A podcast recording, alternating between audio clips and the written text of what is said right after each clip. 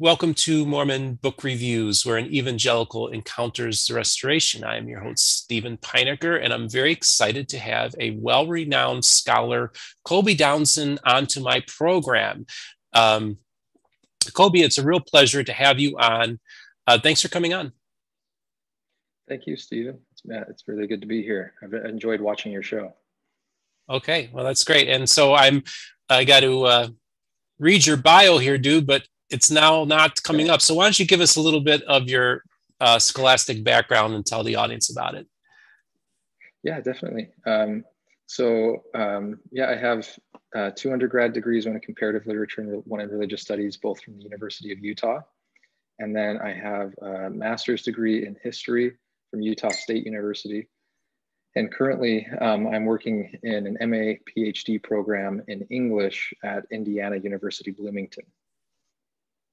So uh, you have quite an extensive, extensive time in academia, and uh, you've of, co of course you're a very busy guy, dude. And I'm, and you're like, you're, part of the reason we're doing this interview now is I have no idea if we're going to have the opportunity to do another interview th through the fall semester. So I thought I got to get you uh, on as soon as possible. So I'm glad you're able to. We were able to work our schedules out.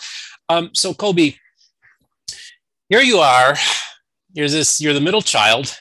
You like to skateboard, you like to play the guitar in your bedroom at, at night, and yet you're also interested in ancient uh, scripture or documents. Uh, tell me what kindled that interest. Yeah, no, that's, a, that's a good question. I think, you know, just growing up in Bountiful, Utah, growing up in a very, you know, conservative and religious state, um, I wanted to um, understand, you know, this, this, this uh, text, the, the, the, the Bible, um, and understand it a lot, a lot better, you know, understand its origins, its background, um, and how the, you know, individual texts were composed and, and all of those kinds of things. So yeah, that was what I, you know, originally went to do um, during my undergrad, was just to study actually Hebrew Bible. Um, I took courses on New Testament and Mormon studies um, in the religious studies department, well, it was not the department, but in the religious studies program at the University of Utah um, as an undergrad. But yeah, really my whole plan originally was just to do Hebrew Bible and early Judaism. So a lot of things with Dead Sea Scrolls and, you know, um, the kind of the historical context. Um, but yeah, so that was sort of the trajectory. And um, through the sort of graduate process, um, I shifted at Utah State University um, more toward like early American literature, the long eighteenth century, Um, reception history of the Bible, the development of biblical criticism, um, those kinds of things. So still very related um, to what I was doing as an undergrad and wanting to do in graduate school. Um, but yeah, just a slight shift. I do a little bit more with literature now, and more broadly um, how the, um, the Bible, um, the King James Bible in particular, um, uh, has, you know, influenced modern society. Yes, and we're going to get to that. And I want to talk uh, right now a little bit about um, modern uh, biblical scholarship, um, a little bit of higher criticism and lower criticism. Um, just kind of explain to me the lay of the land right now where it comes to uh, textual criticism and biblical scholarship in the modern context. Yeah, um, so, you know, um, there a lot of people can be surprised at some of the very basic conclusions of modern biblical criticism. Um, you know, uh, I like I, I did, you know, a, an interview a year a year ago uh, with your friend Rick Bennett over at Gospel Tangents, and we talked quite a bit about that. And um, a lot of the things that I shared were, you know, just pretty basic conclusions um, in, you know, um, biblical criticism. And it was, you know, really interesting to see some of the responses to that um, in, in the months afterward. Um, but yeah, you know, um, it's still a development, a developing process. Um, I engage more um, specifically with Hebrew Bible still um, than New Testament textual criticism. Um, but, you know, if you were to go in and sit down at any of the sessions at this year's um, annual um, Uh, meeting for the Society of Biblical Literature. Uh, they're going to be in San Antonio this year. Uh, you would, you know, see very, very well developed um, uh, tools uh, to, uh, that are used on a daily basis by thousands and thousands of scholars. Uh, most of them, this is something that a lot of people don't seem to know, most of them actually, you know, have a faith um, that they're they're uh, connected to, that they're tied to. Um, some of them, um, you know, uh, grew up a certain tradition and left that one for another one. Some of them left that for nothing. You know, so um, but it's it's very apparent though that for most of the you know, scholars that I engage with um, in the Society of Biblical Literature and in other um, societies as well, um, that yeah, they're it's it's still very important to their faith in one way or another, right? Um, but that in order to understand um, the text of the Bible um, and its literary and historical contexts, um, multiple, you know, plural um, contexts, then there are, you know, lots and lots of tools um, that scholars can use to understand uh, those texts. Not only just scholars, but um, lay readers um, as well who want to understand uh, the, the, the text and the history of the Bible better. So, um, yeah. Um, There, there are always, you know, ongoing discussions about, you know, just as an example, the, the, the composition of the Pentateuch, the Torah, um, so the five books of Moses and how those were composed. And um, it's kind of popular right now for over the over the last decade or so to say that, you know, there's this sort of eruption of uh, and you know, chaos going on in biblical scholarship because the documentary hypothesis um, sort of got, you know, knocked down a few rungs um, a few decades ago. Um, but even then.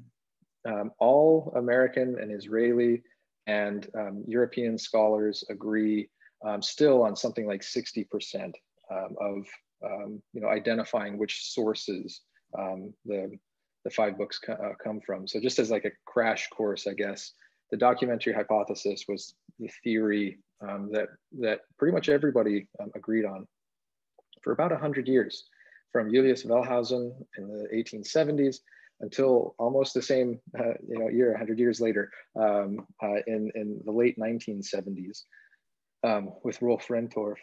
Um, that was the reigning theory. Um, and it was essentially that, you know, when you jump into the beginning of, of Genesis, um, you have two creation accounts. And um, you have all of these differences and repetitions and contradictions. That's really a big key, the contradictions. Um, and scholars in the eighteenth century, Um, some biblical scholars, some not. Jean Astruc was actually a physician. He was a French phys physician. He was the one that, he was actually defending uh, Mosaic authorship when he created what would become uh, the documentary hypothesis. So he was actually really trying to stick to the faith and, you know, stick to the traditions. Um, but um, what later, what he, what he created would la later become the documentary hypothesis. And it essentially argues that there are four sources that went into the composition of the um, of the, the the Torah, the, the Pentateuch, and um, it's J, E, D, and P.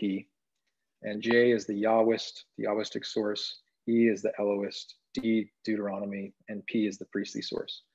So the Genesis one starts with the priestly source. It's focused on the calendar. It's on the you know this the the six days of creation and resting on the seventh, um, those kinds of things, and um, Genesis two, but four verses in, um, starts um, uh, the J sources account um, of creation. So you actually have, you know, uh, the statement, when there was nothing on the earth, when there was no man, you know, but so, you know, readers um, over the last few hundred years, at least, have looked at that and said, but there, but there are people, just that one chapter before. Um, so, um, um, that was the reigning theory, like J, E, D, and P. It was very clear cut. And then in the nineteen seventies, some German um, scholars um, looked back at that and said, basically, priestly source, yes, Deuteronomy, yes, but all of these other um, sources, especially E um, and J, um, they're too disparate. They, it's not really like a clear running narrative. And so um, these really aren't continuous sources. There is nothing that sort of binds the source together like it does with P and D. And so for Europeans, it's P and D, and then non-P and non-D. Uh, there's even some pre-P.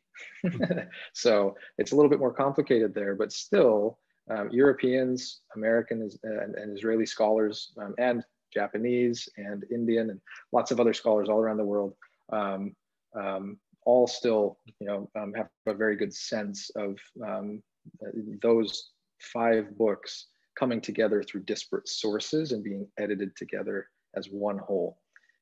And you essentially have something like that for most of the rest of the Hebrew Bible, Um, there are some books like Malachi um, that don't have very many sort of accretions or additions. Um, Zechariah splits right in half. Zechariah one through eight was probably written mostly by Zechariah. Zechariah nine through fourteen is by Deutero Zechariah. Um, Isaiah is a really famous one. Lots of people know, you know, that there are the, the, the tripartite um, separation of, of, um, of Isaiah, so the three authors. Um, there are actually far more um, than that within Isaiah itself. It's complicated. Um, but yeah, you get that um, even in the New Testament too. Um, Second Corinthians, um, New Testament scholars um, argue that they, that might be as many as two to five different um, uh, epistles that were all kind of spliced together. So yeah, um, historians, like in biblical scholars, look at these texts, try to understand their origins, their contexts. Um, and at the same time, it's not just about that. There are other scholars as well trying to understand their influence, trying to understand how over the centuries for different communities, those texts have been read and understood, and um, other authors have built on them as well. So we're going to get back to Isaiah in a little while in regards to the Book of Mormon. I just want to have a little conversation with you because I actually have a couple questions that I want to ask a biblical scholar. So I have one in front of me, so I'll just ask them.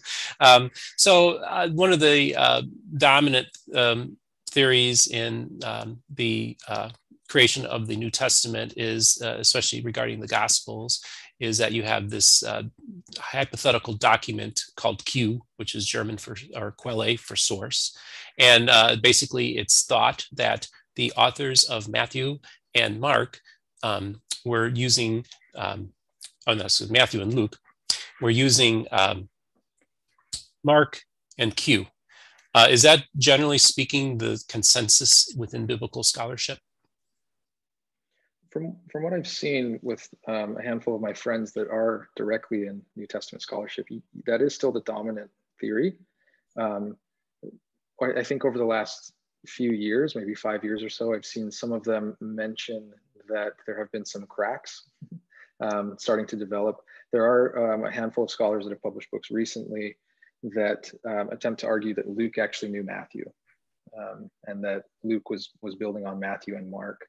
Um, and then, of course, um, to add to what you were saying as well, um, Matthew and Mark both used, sorry, Matthew and Luke both used Mark, um, but then they, they also had Q. This would be the, the theory that you're talking about. But then they also had uh, material that was unique to them, that um, you only find in Mark, uh, Matthew, that you only find in Luke. Um, but yeah, the, the, the shift that I've been seeing, I don't know how drastic it will be, but it's potentially moving in that direction. Um, will be at least that more scholars will start to um, you know, argue that Luke was dependent on Matthew. Um, so we'll see. Um, there, there, you know, Kloppenberg is, is kind of the main scholar for Q. Um, you can read any of his books. They're all fantastic. Um, and, you know, um, he'll probably be, you know, continue to be sort of the main proponent of that, but he's also really good from what I've seen. Um, and I haven't seen, you know, a whole lot from him, but um, in, in at least saying, okay, you know, there are some some issues here, but still, um, you know, this is this is still the best theory. So, so yeah, I mean, I've I've engaged a little bit with Doctor Mark Goodacre, who's kind of a pro, uh, become a proponent of this, and and, and actually, our mutual friend um, Doctor Christopher Thomas actually um, advocates this position as well. And so I just find it very interesting because I'm kind of like doing an Occam's, I'm actually just going to ask these questions because I have you here. So, I, but I have like an Occam's razor situation here where the simplest explanation being, to me, it almost makes more sense that um, Luke had access to Matthew and Mark. And it, it, it actually is the simplest explanation. And so therefore, in one sense, could be the correct one. Now, I still lean towards the, the, the Q hypothesis, but I do think that this new scholarship that's coming out is very intriguing to me. And I kind of like look at it in one sense, and this is kind of just me being a little naughty, is uh, that uh, it's almost as though you have a secular Gnosticism. We have this mysterious uh, document that we can access with this special knowledge that it, that it contains, and it's called Q, the source. And I thought it, it just kind of comes across that way to me a little bit. I'm being a little cheeky, but I just want to get your response to that. Yeah, yeah, no, I, I think I think that's that's a good point, and yeah, it, uh, I think that Q is is complicated. I mean, you can get critical editions of Q. Um, there's you know a version of it published in the Hermeneia Commentary series, and um, the same editors did another version of it, I think in Peters or another European um, publisher, but um, it's really really complicated, and that's an area that I honestly I haven't really delved into a ton. You know. Um, Uh, because it's not directly, you know, related to my research. Um, but yeah, you know, th there are some things that um, for work that I have done, um, I would have questions for Goodacre and a few others, you know, because um, I think it is interesting how, you know, it's very clear that, that Matthew um, cobbles together bits and pieces um, of, of something, and you get the Sermon on the Mount. And it, it's complicated to me to then see that and how it would become the Sermon on the Plain if Luke was dependent um, on Matthew. But I'm sure that there could be some good explanation from, from Mark Goodacre or you know one of one of his colleagues um, that could explain that to me. Um, but yeah. Well, I just want to thank you for being a good sport and uh, indulging me on this little conversation. Um, so one of the things I want to talk about is uh, we're going to kind of engage one of the areas that you have recently been getting really interested in, which is the literature. And you were telling me, we were having a conversation the other day, and you were telling me about what is what historians of this period call the long eighteenth century, which covers the periods of sixteen sixty to eighteen thirty. In other words, that's kind of like viewed as, and, and actually you said you've done a little bit stuff before that as well, but essentially that's kind of like a, a, an era of history that historians look at and study and specialize in. Kind of explain what that's all about. Yeah, um, it's kind of just uh, an attempt to, you know, not be too rigid on, you know, the centuries that we study, right? So I, I study what's yeah called the long eighteenth century, um, but, um, you know, I'm also involved in the C nineteen. Um, the, um, it's a society of, of, you know, scholars who study the nineteenth century um, as well. So it allows historians to recognize that while we have the chronology and the years and we divide everything up, things didn't change from as, as, as drastically as we would think from sixteen ninety to seventeen ten, right? You don't just ignore sixteen ninety if you're studying seventeen ten. And so it's that it's basically that attempt to say, yeah, like most of this stuff that I study and, and, and look at falls within this century, but I kind of need to go forty years this way, thirty years this way, and you know it's all kind of included. I think that it uh, originated with with some um, British scholarship, um, um, trying to understand um, um, the period and and particularly um, British literature. Um, but yeah, you also there are scholars of the long nineteenth century, which which goes back a little into you know the eighteenth and a little into the twentieth. So yeah, the the periodizing um, has been.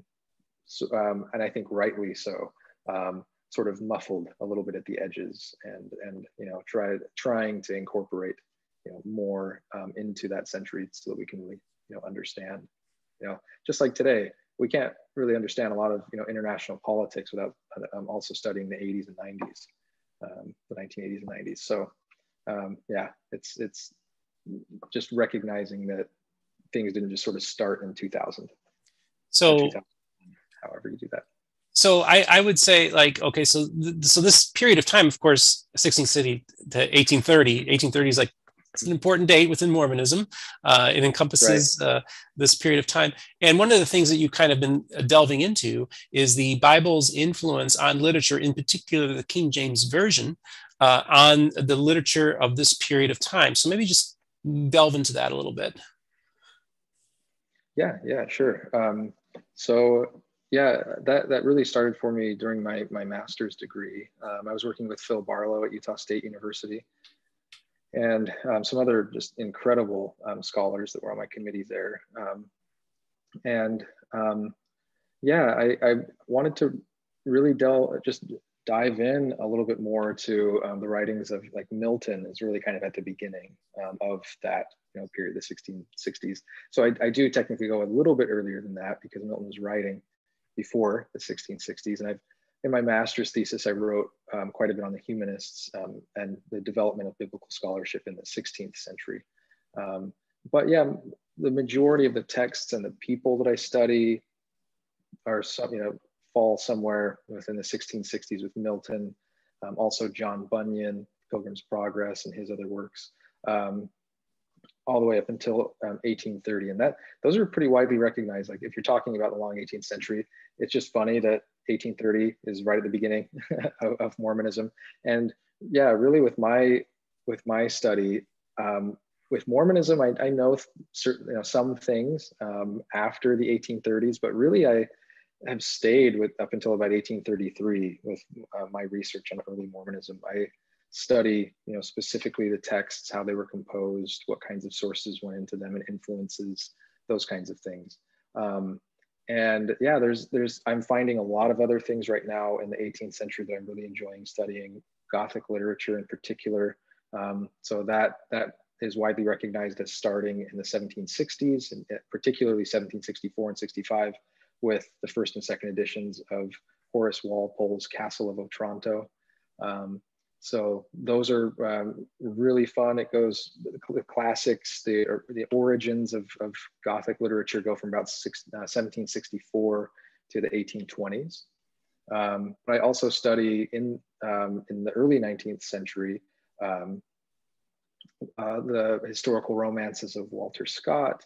Um, I do quite a bit of work also with influence of the Bible and print culture and uh, material culture, um, as far as like, you know, studying what kinds of biblical commentaries were available, um, who was sort of cobbling together biblical commentaries, because there were a lot, actually a lot of um, books that were printed that way, uh, where you might have, you know, some of Poole's notes and, and Henry's notes and, um, you know, other scholars from the, you know, the eighteenth century all kind of combined into one by some, you know, random editor. Um, so yeah, I, I, I jump around quite a bit and and look at that. Um, I also do um, quite a bit of, you know, on the influence of the French Revolution um, in the late eighteenth and early nineteenth centuries. So that was a key part of the argument of my uh, thesis, my um, in my, my master's thesis. Um, so yeah, there there are a lot of, you know, different different things that um, I work with, and I'm sort of, you know, um, on this trajectory of trying to figure out, okay, um, studying Gothic literature and religious literature and all these different texts and like the political influences, which are very similar. Um, and yeah, just kind of trying to figure out how to put the, the tools that I've developed, you know, over um, the years that I've been, you know, in, in undergrad and, and graduate school um, toward that kind of study and the kinds of, um, I guess, fruits of that, that labor. Um, can be found in the four or so um, essays that I've published up to this point. So, yeah, I've had a chance to to peruse some of those as well. Um, so yeah, I just um, I kind of want to talk a little bit about how, in the context of King James' uh, influence on literature, I just want you to briefly talk a little bit about. I remember a few years ago um, there was a big thing about the late war and how it was written in a King James style, and how some people have kind of maybe uh, paralleled or, or compared that to the style of the Book of Mormon. Yeah, yeah, I think it was the Johnson brothers at uh, ex-Mormon uh, conference um, released some of the data that they had been working on. I think that they had actually written some kind of software that um, looked at the, um, It, it compared sort of the biblical cadence, I guess, the King James cadence of the Book of Mormon to other texts. And yeah, the um, the late war um, was, was published, I think, just after the War of eighteen twelve. Um, I don't remember exactly what year it was published. Um, but yeah, that was the one on their, their sheet that came up the, the most related um, to the Book of Mormon. So um, yeah, they're, they're, I, I, I think that there is still work that could be done um, in that area. Um, a, a friend of mine, Ryan Thomas, did a, a handful of blog posts at the time, um, several uh, several years ago, um, um, uh, looking at some of those connections. Um, it's been a little while since I've looked at that. Um, but for me, yeah, like for all of the the, uh, the ways that um, you know I've sort of analyzed the, the the text of the Book of Mormon, the King James Bible is the clearest um, as far as you know direct influence is concerned. Um, on not just language, uh, but the actual structure, the actual writing um, of the, the narratives and the stories um, within the Book of Mormon itself. So um, there's still a lot of work that, that needs to be done in that area that hasn't been done yet. Um, some, some publications over the last three or four decades have sort of pointed in some of those directions. Like, it's been really popular to note that, you know, the um, exodus from Jerusalem um, uh, by Lehi and, and his family is, um, there are some connections there with the actual exodus um, in, in the Torah. So um, there are things like that, um, but then there are also, you know, um, more direct um, connections, like with, um, and this one has, has been noted in some traditional um, pub, uh, publications as well within Mormonism, the um, uh, the capturing of some of the Lamanite daughters by the priests of Noah um, is dependent on one of the narratives toward the end of the book of Judges. Um, just those kinds of things. Uh, but then there are also lots of stories that are dependent on the New Testament um, as well. Um, and those ones can actually span large swaths of uh, the story and the narrative of the Book of Mormon. So those haven't really been fully explored yet um, either. A lot, a lot more needs to be done on the influence of the New Testament on the Book of Mormon.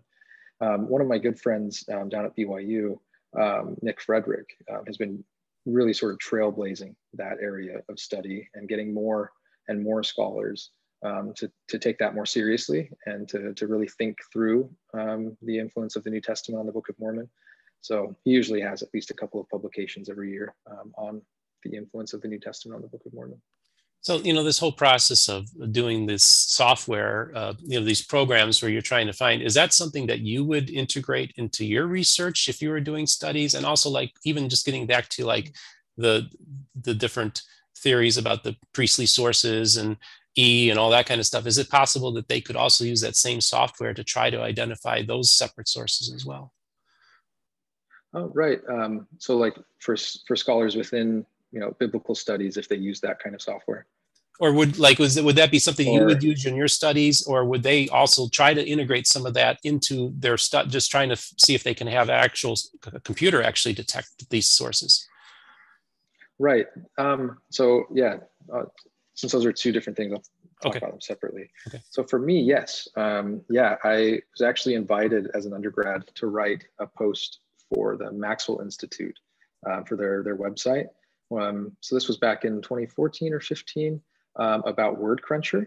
It's really fantastic software that they created um, over the last couple of decades that helps you to uh, do a lot of things um, with, with studying the text of the Book of Mormon.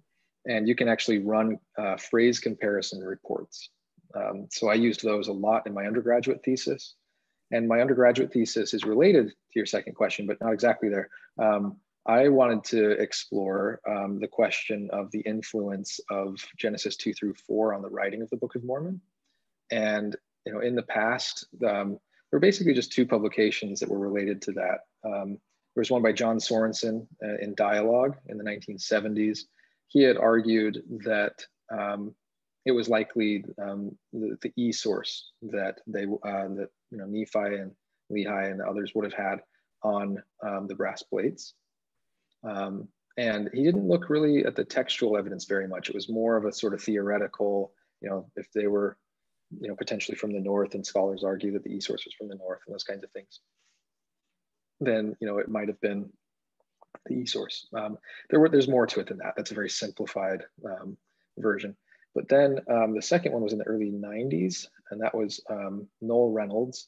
And he looked at um, Joseph Smith's revision of um, Genesis in the, well, what became the Book of Moses, so Genesis one through six, and um, the e, the I guess basically the Edom narrative in the Book of Mormon, and tried to argue that they were both dependent on an on sort of an Ur text of Genesis. So the version that's in both of those is earlier than the current text of Genesis, something something like that, and. Um, I responded to that ongoing conversation in my master's thesis, which built on my undergraduate thesis, because in my undergraduate thesis, I essentially said, the way that Genesis two through four is used in the Book of Mormon indicates that the author of the Book of Mormon, or at least the author of the you know, individual specific chunks of text that I was studying throughout the Book of Mormon, was not aware of a non-English um, version um, of Genesis two through four.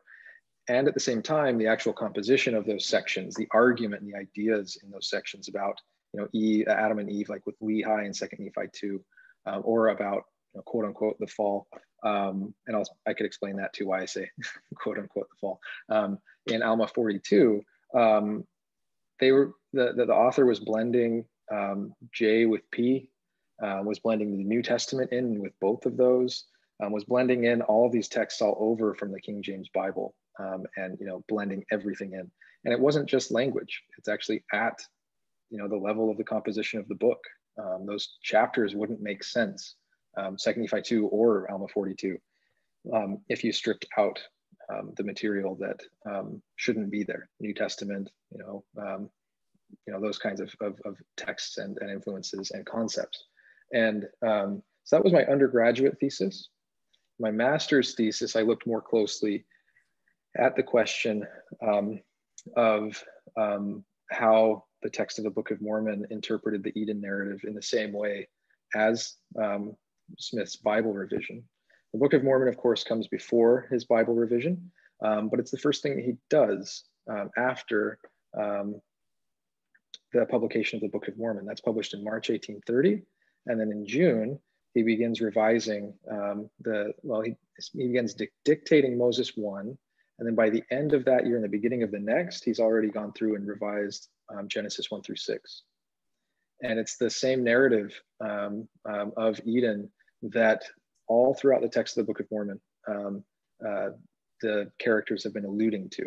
So not only about, you know, Adam and Eve, uh, but also the, the after Eden story with Cain and Abel, and the idea that Cain had made a pact with Satan, um, and that that was what really, you know, brings the the downfall of civilizations, and that's what destroyed both the Jaredites in Ether and um, eventually the Nephites themselves.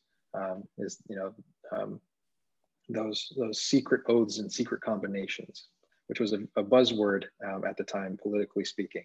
Um, Master Mahon. To, yeah, ma- yeah, exactly that.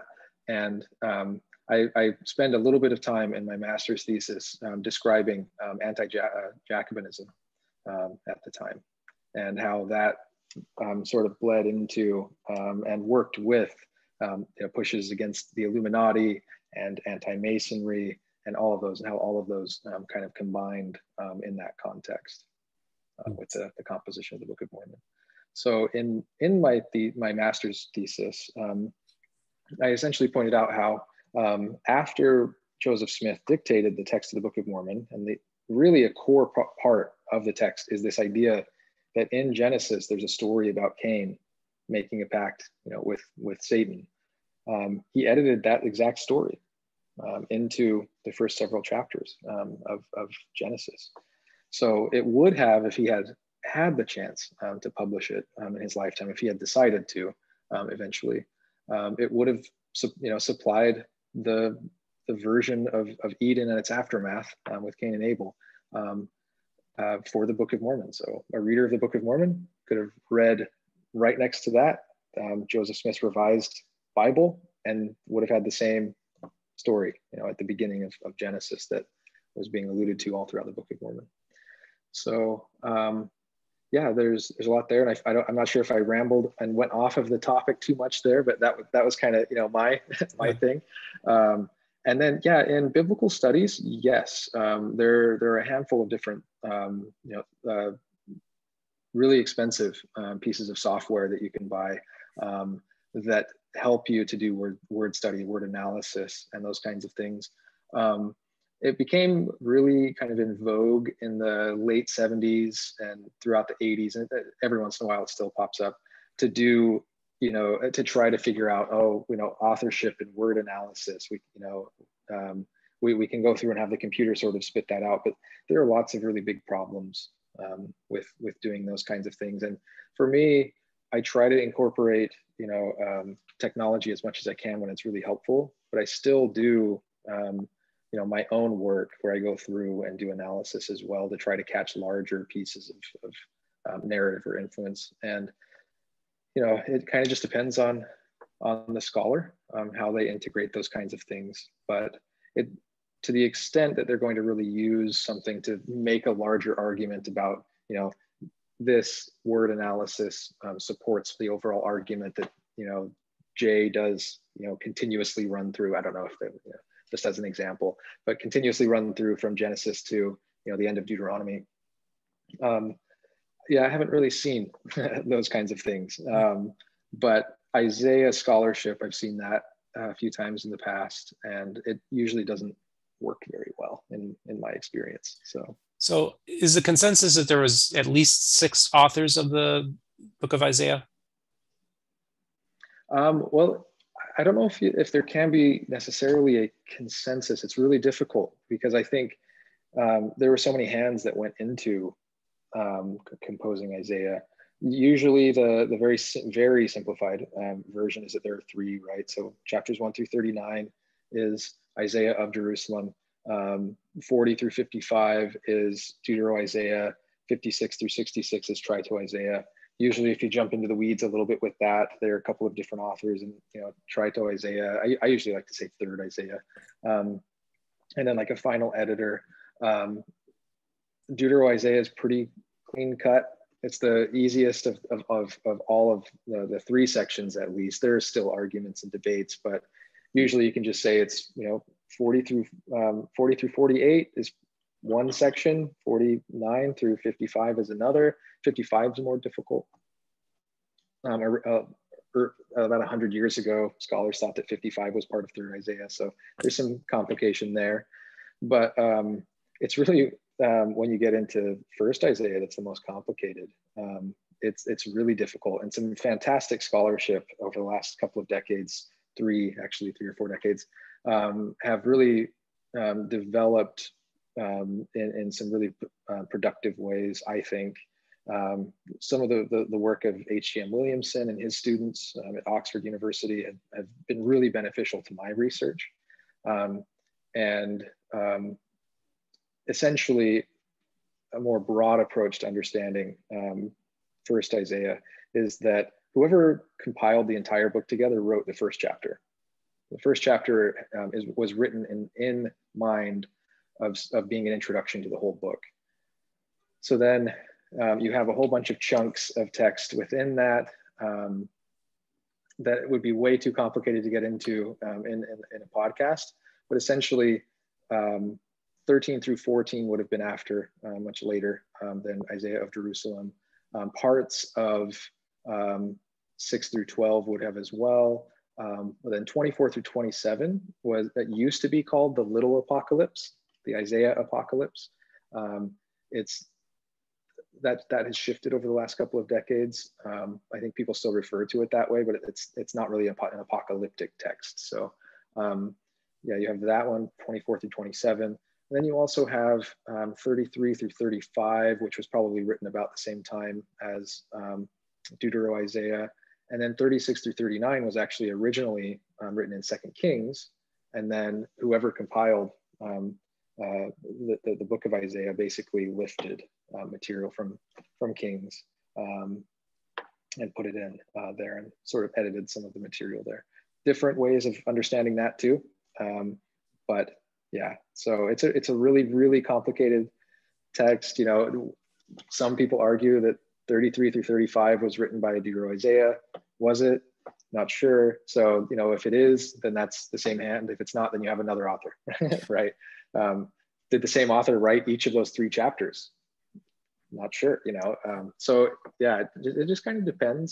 Um, it's more of a, most scholars look at it and say, okay, um, we at least agree that these are later, that these are early, you know, kind of shifting it that way. It's more kind of a relative than a specific direct, like, okay, how many authors were in here? Because it's just complicated.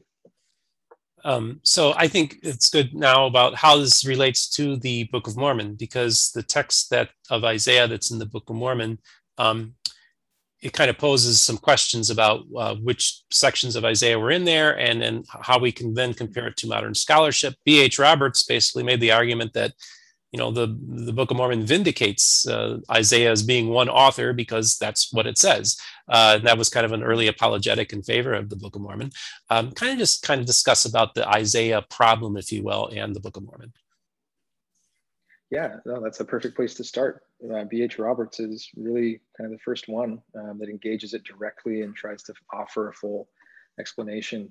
But yeah, um, by the time you, know, you get to the early twentieth century, uh, late nineteenth, early twentieth century, um, there, there, you know, were enough people paying attention to biblical studies and the Book of Mormon that um, they said, you know, having the Book of Mormon quote from chapters forty-eight through fifty-four, fifty-five is actually a problem.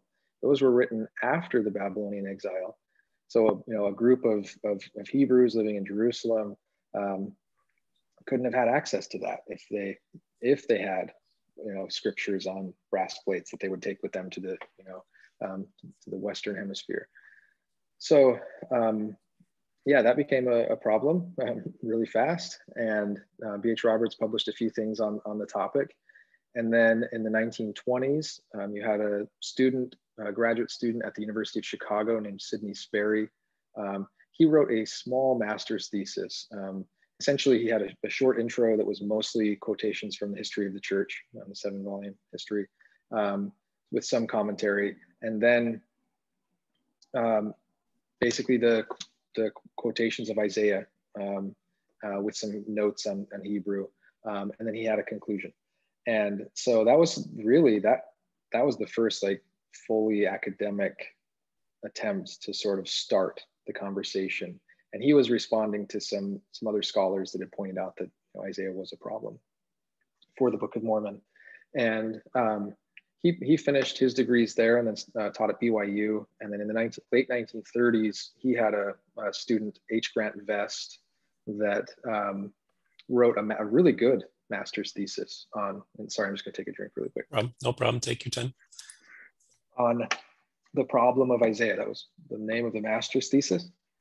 And um, yeah, it, it is um, an issue, and most people who have commented on it, you know, for the last hundred years, you know, we're in the twenties now. And, um, you know, B H Roberts was commenting on it before that. For the last hundred years, it's usually just been this simplified version that we were talking about a minute ago. So you have first, second, and third Isaiah. Only second and third are a problem, right? So we'll just focus on those. There's no third Isaiah in there, so we're good.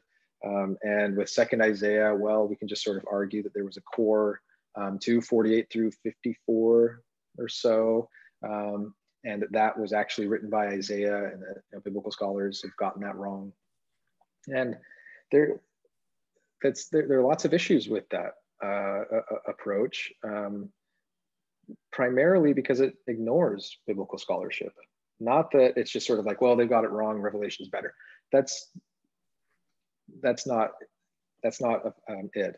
The, the problem is that they're not even paying attention to the full breadth of, of biblical scholarship. So um, First Isaiah itself isn't in any kind of shape that it would have been in um, when Isaiah of Jerusalem either said or wrote um, the material there. Usually the first person narratives um, uh, writing in Isaiah, most like in, the, in those first few chapters, um, if it's if it is in first person, a lot of like most scholars are like, yeah, that was probably Isaiah, um, particularly because so much of it is written in the third person about Isaiah. So it's usually those kinds of connections, not all the time, that scholars will then be like, okay, you know, some of this is later, um, but it wasn't even in the same order. Um, there, there's a huge like chapters five through eleven were reorganized, reordered. Um, ten and eleven were, were most likely authored by at least a later author um, around the time of Deutero-Isaiah, but also um, had some of the same perspective and worldview um, as the author of Isaiah. And that's coming from H G M Williamson's book, um, the book called Isaiah um, from the early nineteen nineties. Um, he explores that whole process, the influence of um, Deutero-Isaiah on the um, composition of First Isaiah. Um, So yeah, there, there are more issues in, in, in it than have been discussed up to this point. And um, it's it's actually as much of a problem for the Book of Mormon to quote in block form directly all of the wording, all of the text from Isaiah two through twelve, uh, to have all of, of, of that, uh, sorry, um, through, through fourteen. Um, all of that um, wouldn't have been in that shape. A lot of it was actually written after the exile. Um, and it's just kind of been unfortunate that, you know, up to this point in Mormon studies, and it's understandable to a certain extent, that, you know, that, that part and that aspect of biblical scholarship on Isaiah has been ignored. Um, and there, there, are, there are actually um, lots of phrases throughout the, the Book of Mormon, not a ton, uh, but a, a good handful, um, that come, to, come from Third Isaiah. Um, some of them are sort of um, mediated through the New Testament. Um, you know, Paul uh, liked Third Isaiah, so um, some of his quotations actually um, uh, of Third Isaiah actually end up in the Book of Mormon in different parts. So, um, but yeah, um, I have a, a paper that's um, in in the process right now with a with a journal of um, going through review and um, some revisions on this specific topic. Um, so if that gets accepted, you know, and and you know goes ahead, then it should be in in print, um, you know, within the next year or so. So when we were talking the other day, you had showed me some um, manuscripts that you're working on, where you're basically showing how the King James Version and the Book of Mormon parallel, and you had shown me how in some places there were a fair amount of, of changes, and other places there are just minor changes, where it's almost word for word what's in the King James that's also in the Book of Mormon. Uh, just talk a little bit about that. Yeah, yeah. Um, this was something that I started working on um, in David Bakovoy's um, The Book of Mormon as Literature class. It was an undergrad course at the University of Utah in twenty thirteen. And um, yeah, I created a critical um, text, and I've sort of recreated it multiple times over the years. And the one that I showed you is the most recent one. Uh, but basically I go through and use the eighteen thirty text of the Book of Mormon. Um, and I use the specific edition that they have on the Joseph Smith Papers website. And once I had that, then I started um, comparing that text to the original manuscript and to the printer's manuscript, and putting um, the, um, the notes. Uh, I created, you know, a text critical apparatus that has all the notes for all the different, uh, the, the variants, the, the differences in wording and spelling um, between those three. I also added in differences with um, Skousen's um, earliest text of the Book of Mormon, um, his edition. Um, and then once I had all of that sort of layered and, and on there, and I had my text, I compared that to the King James text.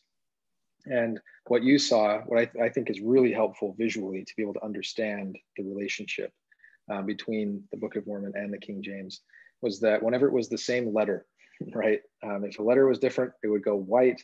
Or if it was the same, it was gray. So I highlight it in, in all gray. And um, so I initially noticed this during that uh, course, that essentially when Joseph Smith would start a block quotation, um, he would make a lot of changes. And then he would slowly make a little less, and a little less.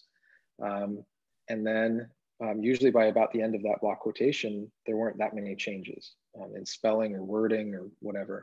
Um, and in the larger block quotation with um, Isaiah two through fourteen and Second Nephi, there is a section that I showed you where on the critical text, on, on you know, the, the, the one that I created, you only have, like, you have a full page and a half where you basically only have two letters that are changed. Um, you have an S that's added with forests, and then Ramah becomes Ramat. Uh, there's a T that's added. And what that indicates to historians like me and Bill Davis and other scholars that are looking at, you know, um, the literary nature of the text and how it um, engages with um, the King James Bible, is that you, you have um, a nineteenth century editor. Um, that this isn't restoring the text, and that's okay. Like, it's not a pejorative against Joseph Smith. It's just that that data is indicating that he is editing the text as he goes, and you can actually extract those, those edits. Um, and that at certain points, for whatever reason, um, he, he, you know, if it was to save time, if he was tired, I don't know, I'm not sure. Um, but you know, what the data shows is that at certain points he decided to just dictate the text, to, to not make any changes.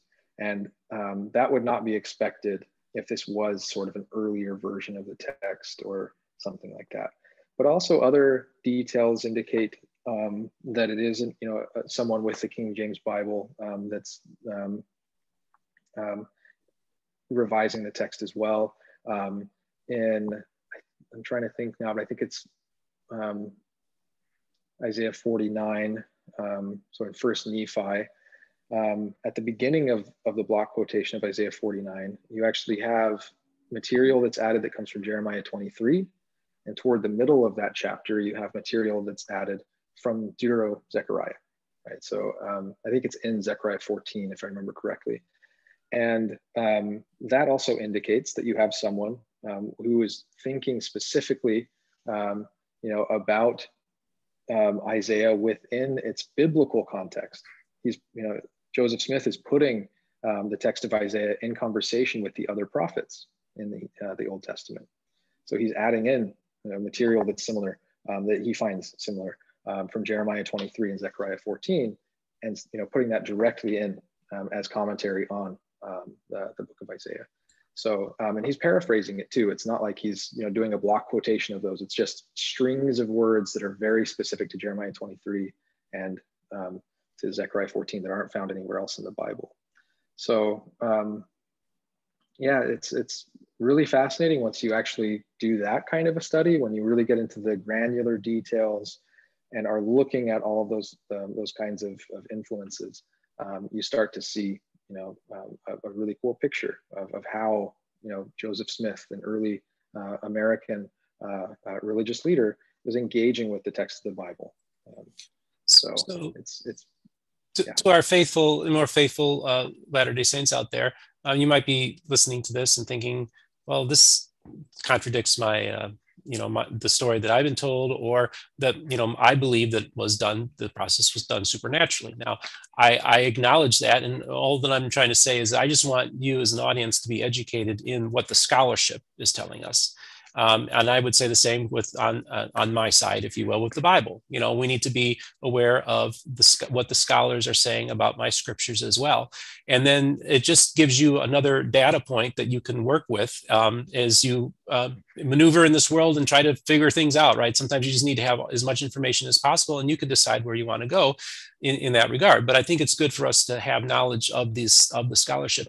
I want to talk a little bit about also uh, Adam Clarke's commentary and his th that influence on the Book of Mormon. That's a relatively new development in scholarship, and maybe just talk a little bit about that. Yeah, yeah. So um, in regards to Joseph Smith being influenced by Adam Clarke, up to this point, um, Tom Wayment um, has done some really good um, work um, in that area. Um, a handful of other scholars sort of did some preliminary work pointing in that direction, um, but Tom Wayment and Haley Wilson Lemon um, just last year uh, had an essay published in um, University of Utah Press. Um, Mike McKay and others, Mark Asheris McGee and uh, Brian Hauglid, all edited, Producing Ancient Scripture. It's a really good collection of essays. It's a long book. I think it's over five hundred pages. Highly recommend that. Um, to all to, to everyone that's watching, you know, your, your audience, um, anyone who's interested in Mormon studies, I highly recommend that book. But they have a, a an essay um, in there where they look more specifically at Joseph Smith's revision of the Bible, um, particularly the New Testament, um, and they um, they argue that they're that they discovered um, somewhere around three hundred or so instances where they can um, tie back the changes that Joseph Smith made Um, to the New Testament, back to Clarke's commentary. And more specifically on um, the Book of Mormon, um, I have an essay that I've been uh, working on um, that uh, where, where I look at the um, quotations of Isaiah, particularly um, in the Book of Mormon. And I, I had essentially, because I had created that critical text um, of just the block quotations and spent so much time engaging with that material and that data, that I wanted to be able to explain the variations, um, you know, all basically on my on my end, all of the little white spaces And some of those can be explained stylistically. You know, there are some things that are that could be called Smithisms um, uh, in the text, like he um, enjoyed, you know, uh, adding in certain chapters, um, "O Isles of the Sea," um, the, just little phrases like that. Um, when there were certain words in italics, sometimes he would change that to "yea," um, and that was pretty consistent. You know, little things like that. But there were others that I couldn't explain um, with recourse to sort of stylistic difference or just wanting to change the wording or italics or something like that. Just other others that were substantial that, you know, didn't have anything to do with the wording or that were, didn't seem really necessarily clumsy. And so I started a notebook, started writing in, you know, just a list of these different changes. And I was um, reading through a handful of different Um, commentaries that were widely available um, in the early nineteenth century. I knew about Thoms and Haley's work and, um, you know, on Adam Clarke. And so I was looking at um, commentary by Thomas Scott, by Matthew Henry and Adam Clarke, um, different commentaries. And I decided to just start with Adam Clarke. Um, and I knew, you know, the stories um, about um, um, Emma's uncle and um, how he talked about only ten years after um, the publication of the Book of Mormon, how he talked about um, asking Joseph Smith some questions about the, the Book of Mormon because Joseph, um, Smith, uh, Joseph Smith was trying to convert him um, to Mormonism since he was a minister himself uh, in Methodism. Um, and he essentially, you know, shared this story that, um, you know, one time when he was saying that, you know, telling me about how he was, was dictating the the, the the book, I asked, you know, Joseph Smith um, if if the, the the spectacles that were translating the text for him would work for anybody. Does it only work for you, or could somebody else put them on and see the translation as well? And um, Joseph Smith, you know, um, according to the story, um, said, yeah, no, they would work for anybody. It doesn't just work for me. Um, and so uh, I think his name was Nathaniel Lewis. Um, um, Lewis says, Um, okay, great. Well, I actually have Clarke's commentary right here, and I could just pull it down. And in the notes, there's all of these different scripts. And so if I could just throw those on and I could look at the script and see what, what it would translate to, then I'll believe. Like that, that's a really easy test for me to know that what you're saying is true. And according to him, um, you know, Joseph Smith was not too happy and stopped trying to convert him um, after that. Um, so, you know, just from that story, only ten or so years after the dictation of the Book of Mormon, and the way that he described it, the context was during the dictation of the Book of Mormon. Um, it would have been the, the first part in harmony, um, but um, he uh, um, had access to, to Clarke's commentary. And um, Clarke's commentary was far more accessible than a lot of uh, people are aware. It wasn't just that you had to buy all four or five volumes all at once and spend all of that money. You could actually buy individual signatures of different parts. And then it, um, if you were able to get, you know, the whole first comment, like the first volume of the commentary, you could take it to a binder and have it bound. Um, so uh, Clarke's commentary was everywhere. And he was the premier Methodist Bible comment, uh, commentator um, at the time. So um, jumped into that one, started making comparisons. And I was really surprised at the time. I was working as an admin assistant in pediatrics at the University of Utah. I was kind of in between my grad programs. And I was taking a um, intro to theory uh, course in the English department at the University of Utah. I was too busy, but I had, you know, had this whole list of potential, you know, things that I had found. I sat that down for about six months because I was just too busy that semester with work and school. And then Um, literally weeks before we went into the pandemic, I went back over my notes, found my notebook, jumped back into it, and I went through the entire thing exhaustively and um, presented it to a handful of different friends individually, like a week before the pandemic. Like we could still get together for lunch. Um, and then went into pandemic. And so, um, so I have, yeah, that paper that I've, I've uh, written and compiled, and hopefully we'll be able to have that out within the next year or so as well. But yeah, in that one, I um, I argue um, that um, um, that Clarke's commentary was involved um, in the dictation process of the Isaiah uh, chapters in the Book of Mormon. Cool. Well, um, yeah, it's very interesting to have you discuss this uh, work of yours, because I, th- I think my audience will find it uh, fascinating.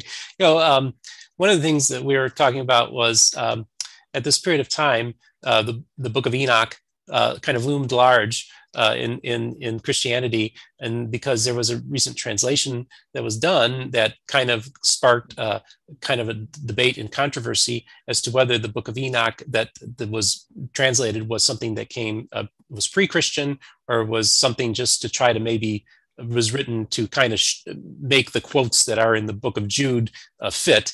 And so there was this kind of debate in the in the world about this uh, whole thing. Just talk a little bit about that and where kind of Joseph might have uh, fallen in that uh, area. Yeah, yeah. Uh, thank you. I, I think it's a super interesting topic. Um, so yeah, um, that that issue kind of got uh, gained popularity back in the nineteen seventies within Mormonism um, because the Ensign, um, the, sort of the official, you know, um, magazine of, of the L D S Church, published a series of um, essays that were written by Hugh Nibley, um, L D S scholar, um, and he, you know, went through and, and essentially argued that yeah, Joseph Smith couldn't have known anything about the Book of Enoch. It was too recent of a translation in eighteen thirty, um, since it was published in London in eighteen twenty-one. Uh, it was a new translation by Richard Lawrence. And so, um, yeah, that's gotten a lot of attention um, over the years. And um, some really, really good work uh, has been done on it. Um, Mike Quinn's second edition of his Early Mormonism and the Magic Worldview, he, I think he added something like sixty pages to that chapter in the second edition. And he had this whole section that expanded on, you know, like that question, you know, where did Joseph Smith um, kind of fit um, in sort of the, the craze for, for Enoch, or even was there even a craze um, at, at the time? Because uh, Hugh Nibley said that there wasn't. That that was kind of the key. Um, he said that no one cared about it; it went totally ignored, and no one like until you know the eighteen forties, um, like in eighteen forties, sort of the first documented like, you know, Parley Pratt had it, and he wrote um, you know some some articles in the Millennial Star on it. So, um, yeah, that, that question has been kind of, has kind of loomed large, I guess, um, for those who jump into uh, these specific kinds of questions. And um, it's been really interesting to sort of observe the conversation um, from, you know, nineteen ninety-eight with uh, Mike Quinn's second edition up until, you know, around today, um, because um, he, he essentially, from what it looked like, had found a potential Um, reprinting of the Book of Enoch in eighteen twenty-eight. And um, he had found that in uh, National Union Catalog of pre-nineteen fifty-six reprints. It was this very specific, basically like, uh, you know, it, it was a, it was almost a thousand volumes, I think. It was pr- created by the um, Library of Congress um, in the mid twentieth century. It was basically a huge encyclopedia of all of the different books in all of the different libraries in the U S. So it was sort of like, you know, if WorldCat, um, if, if your viewers are familiar with WorldCat, but in print form, you know, before the, the, the internet. And um, there was, it says it in there, if you look at, at that specific volume, um, it says that there's an eighteen twenty-eight. And so Mike Quinn, you know, pointed at that and said, well, look, like the Book of Enoch was more popular. It was, it got another printing in eighteen twenty-eight. And then um, a student, um, a graduate student, um, uh, Salvatore Cirillo, in t- two thousand ten, I think, um, at, um,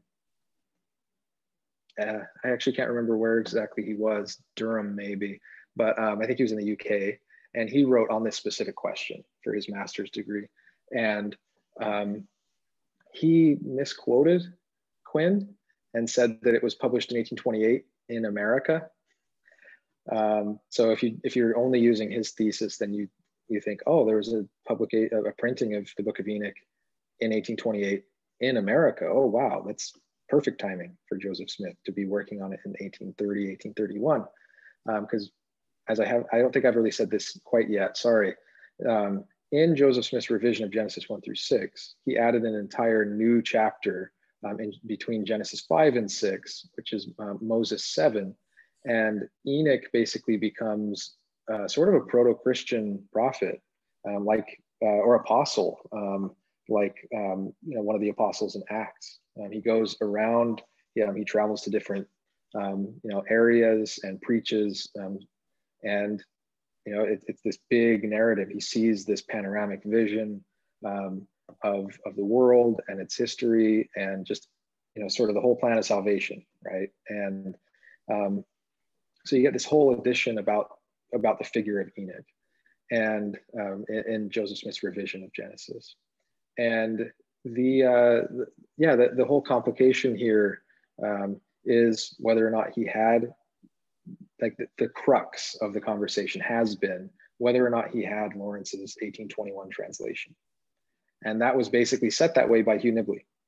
Um, and I sort of entered that conversation last year with a publication to essentially say, um, why are we focusing on that question? Um, if you actually look at um, the, the literature at the time, Lawrence wasn't the only one that was providing at, um, at least some translations of the Book of Enoch, the relevant portions um, of the Book of Enoch. Um, the first translation of it was actually in seventeen fifteen into English, um, of chapters one through thirty-two of Enoch. And um, after that, there were subsequent translations. Um, and if you look at all of the, the literature, there was an explosion of publications um, just after eighteen hundred, and then especially in the eighteen twenties. There were lots of different newspapers and books and other things that were commenting on uh, the Book of Enoch.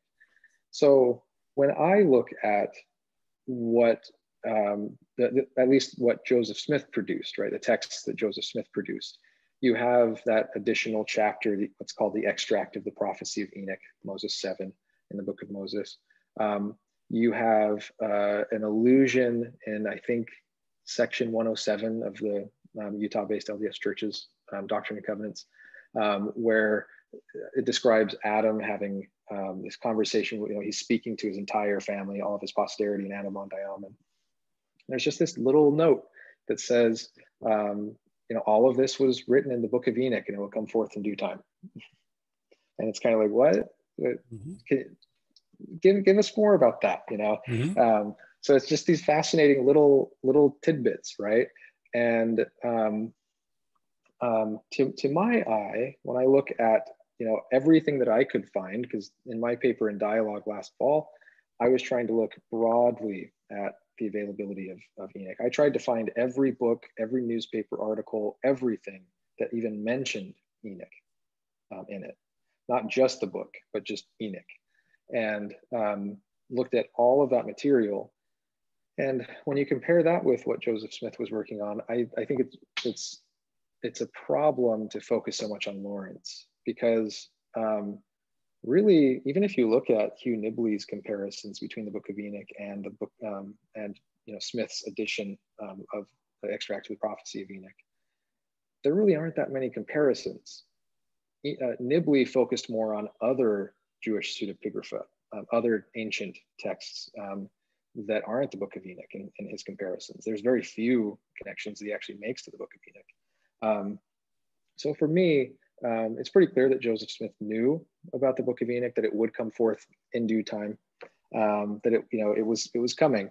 Um, it was in America. Um, there were some public debates uh, about the Book of Enoch in the eighteen twenties um, uh, that, that included references to it that I, that I found and um, discussed in my paper. Um, but yeah, as far as Joseph Smith goes, I don't think that he had, and you know, actually had a copy of Lawrence's um, translation, but that he was very aware that there was a translation, that he was very aware of some of the conversations going on about the book, and um, that that influenced the way that, you know, he was incorporating um, his ideas um, on Enoch into his dictations.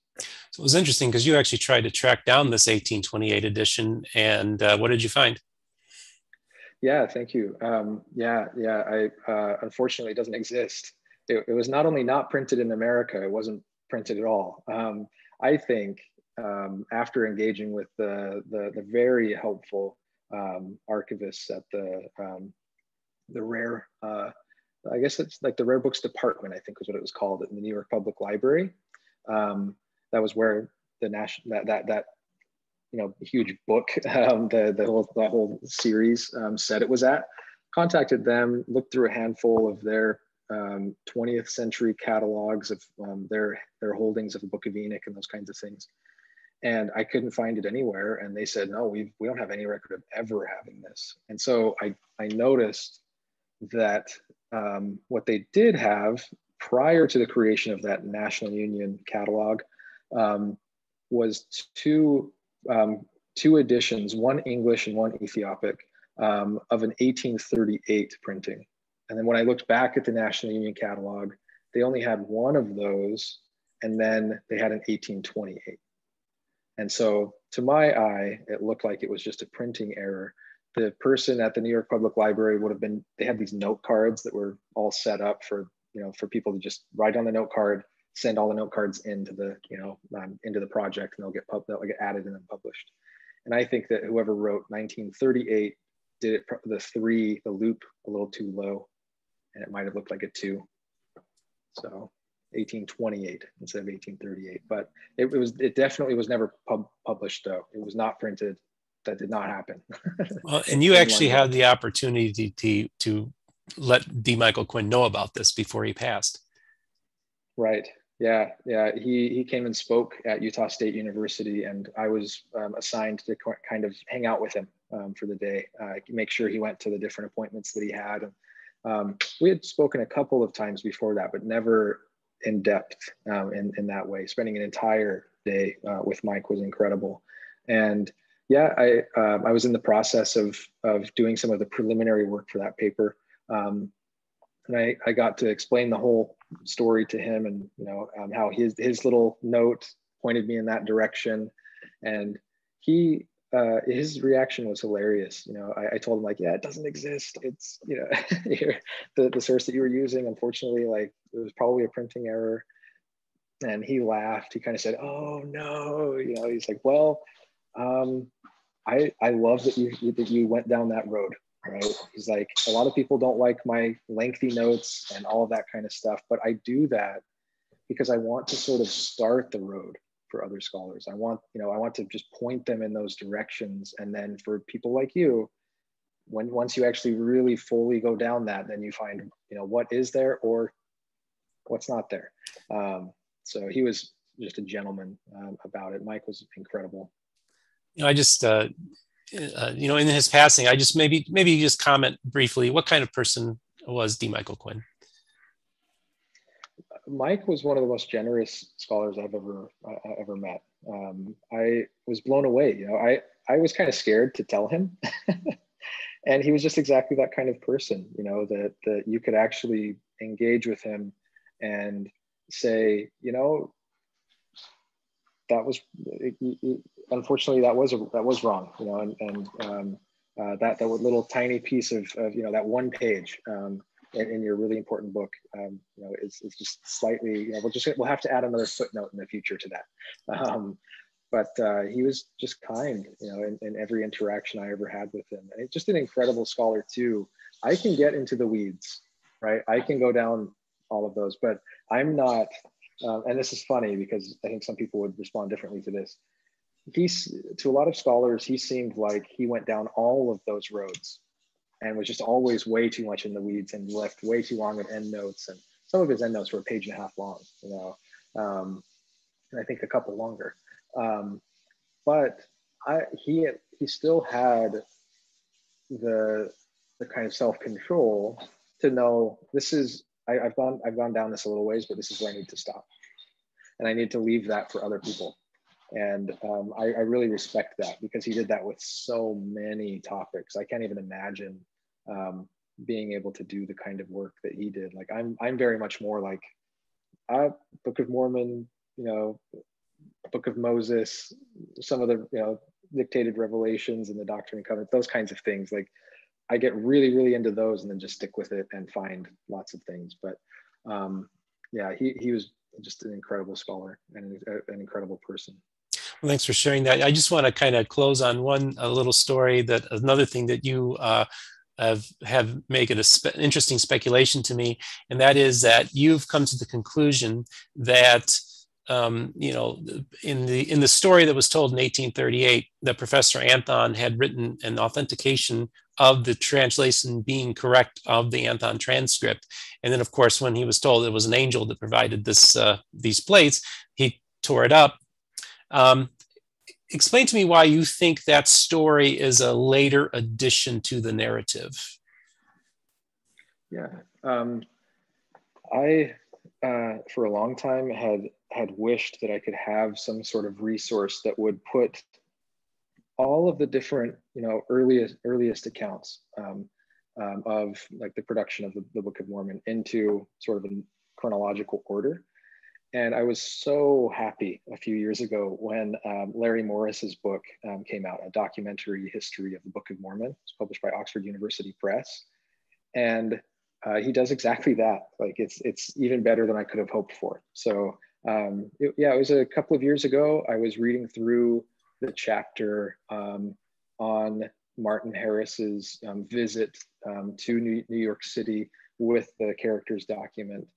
And Um, Morris actually points out in the introduction in the chapter, I think it's kind of toward the end, that um, um, at the end of the introduction, that the eighteen thirty-nine to forty-one history that Joseph Smith wrote, um, which became the official, um, you know, the history of the church volumes, um, that that was the first time that anyone had mentioned that Martin Harris actually had a translation of the characters, not just the characters. And um, I think that that little tiny nugget just sort of stuck with me. And I, I was like, oh, that's, you know, really, really fascinating. So none of the earlier accounts have that. And then I was working on some things on the Book of Abraham, um, doing a review of the Joseph Smith Papers volume. Um, and a little bit before that, I was doing some other things that were all kind of related. And yeah, um, it seems to me that Joseph Smith realized the utility um, in sort of the um, his narrative building and his, you know, the building of his narratives and, and story uh, telling um, of um, the story of the production of the Book of Mormon. That in eighteen thirty-eight thirty-nine, um, when he's working on the history of the church, um, at that point, Martin Harris was no longer there. He'd been excommunicated. Oliver Cowdery had been excommunicated. A handful of, you know, those earlier, um, you know, significant founders of Mormonism weren't there. And um, he was, you know, in, in many ways sort of retelling um, um, that earlier story. Usually that history is looked at as, you know, sort of the authoritative earlier history. But the more that I engage with it, the more I'm, I'm of the mind that it's a retelling, um, that it's not just, you know, an issue with memory or something else, but that he's coming out of a really contested uh, period, you know, in eighteen thirty-seven, um, with some of his closest friends and confidants, and he wants to be able to to have control of of the narrative, and he wants to be able to tell his story the way, you know, he sees fit in any given moment. And so, yeah, you have this extra detail um, in that history that um, Martin Harris gave not just the characters for um, uh, Charles Anton to look over and say, yes, this is some sort of Reformed Egyptian or not. Um, but that he gave him a, a translation to go with it, and that Anton um, authenticated the translation. And that's what that paper, you know, would have said. If we jump back to um, Joseph Smith's um, purchasing of the, not only the, you know, the mummies, but the papyri uh, as well, with Michael Chandler in um, eighteen thirty-five in Kirtland, you have that exact same scenario. It's almost the same story um, uh, in some ways.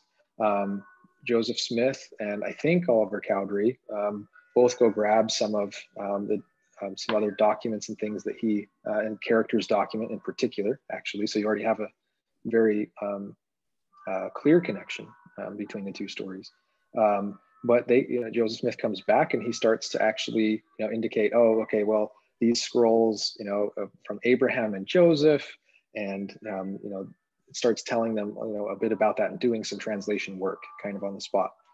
And Michael Chandler signs a note saying, um, Joseph Smith basically knows how to translate Egyptian. Um, and, you know, I've shown these around to all the, the you know, the, the best luminaries, you know, all over the different cities. And the, I'm sort of affirming, you know, that Joseph Smith knows how to translate. And so he gets this little document and, you know, signed by Michael Chandler. And in the process of um, showing um, the, the mummies and the papyri, um, Joseph Smith was able to also show the little certificate, you know, indicating that the translation that he had done was correct, um, you know, according to Michael Chandler. Michael Chandler didn't know Egyptian. Um, he, he, he couldn't have indicated that, nor could have um, uh, Charles Anton um, um, done that. You know, he wouldn't, not, not only, you know, couldn't have, you know, said, yes, this is an accurate translation of Egyptian, but he probably wouldn't have known enough about Egyptian to say, yes, this is reformed Egyptian either. Um, plus, Anton himself um, said, no, there were Greek and Hebrew characters. There were some Roman ones that were sort of tilted or something like that, with a, you know, larger circle um, around them with different compartments. And um, so, um, yeah, to me, since we have that first, that, like that, that little detail that Martin Harris is claiming that um, Charles Anton had, you know, it signed off on the, the translation being accurate, um, only showing up after eighteen thirty-five in a retelling of the earlier history, to my eye, Um, that looks like the eighteen thirty-five experience is influencing Joseph Smith's rewriting of the story. And that in that new context, Joseph Smith realizes and understands the utility um, of that experience that he learned in eighteen thirty-five with Chandler. He probably got excited at some of the, you know, people's faces as he showed the mummies and showed the little certificate. And, you know, that has helped um, in, in telling that story in the official church, you know, ever since that. This eminent scholar indicated that Joseph Smith, you know, had translated the reformed Egyptian on the plates accurately. So, yeah, that's kind of my working theory. I haven't published on that yet. um, I haven't, I haven't even really started the process of piecing together a paper on that. But yeah, we were just talking about that the other day, so it's kind of fun to share. Yeah, it's it's very, very fascinating to hear the story. Now, again, folks, this is one of the top minds in Mormon scholarship, who's sharing with you some of uh, his thoughts and also some of the discoveries that he's made, which I find truly fascinating. I also think it's really awesome that you were able to tell my, D. Michael Quinn your, your finding. And you know, he so appreciated the fact that you were following the footnotes, because uh, that was just so important to him to have all that. And so it's just been a really cool uh, conversation to have with you today, Colby. We did get down in the weeds a little bit, which this channel's not afraid to do, and uh, to have these kind of conversations, because partly, I feel this channel is is kind of breaking new ground uh, with some of my interviews, things that have not been to told before, stories that haven't been told before are being told on the channel. And I just wanted to share with the audience the, one of the finest minds in uh, Mormon scholarship. And, and, and, and it's been truly a delight, Colby, to have you on my channel. I want to thank you so much for coming on. Thank you, too. I really appreciate it. You're kind. And I, I've, I've really enjoyed watching the channel. All the different interviews have been great. So thank you for having me on. I appreciate that, man. It always means a lot to me when my guests say, I love your channel. It's like, wow, they're actually watching my channel. So either way, I just want to remind my uh, viewers to uh, hit the like and subscribe button and uh, leave your comments uh, down below. Um, I will be providing uh, links to some of the uh, discussion material that we've had today. I'll talk to Colby about what kind of links we can provide afterwards. And uh, you just have a wonderful day, and uh, all will be well. We are going to get through the apocalypse any day now. So have a great day.